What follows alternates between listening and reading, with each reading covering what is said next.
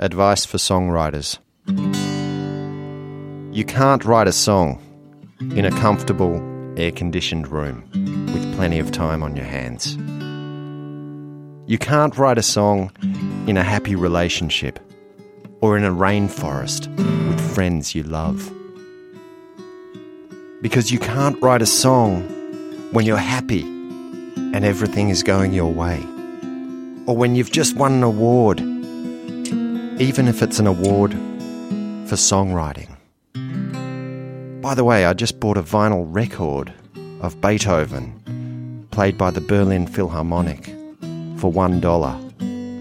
That's what you're up against. You can't write a song sucking on a menthol or chewing gum, or if you've just brushed your teeth.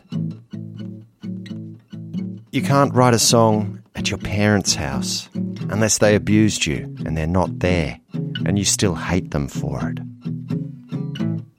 You can't write a song when you're getting paid good money or when you've just bought a new car or after listening to an inspiring TED talk. You can't write a song at a music festival or on a holiday or in a swimming pool. You can't even write a song when you paid for your own whiskey, or if it's your birthday, or if there's a rainbow in the sky. Strangely, you can write a song when you've given up on writing songs, or when you're meant to be doing something else, or when you walked home from the party because you were too stoned and you got bitten by a dog. You can write a song in the in between spaces, like when you've run out of time because you need to be somewhere else, or when you're just jealous as fuck because someone else did it better than you. With that in mind, take no notice of these instructions.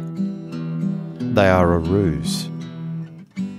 Because the world doesn't need any more songs. We have enough already. Thank you.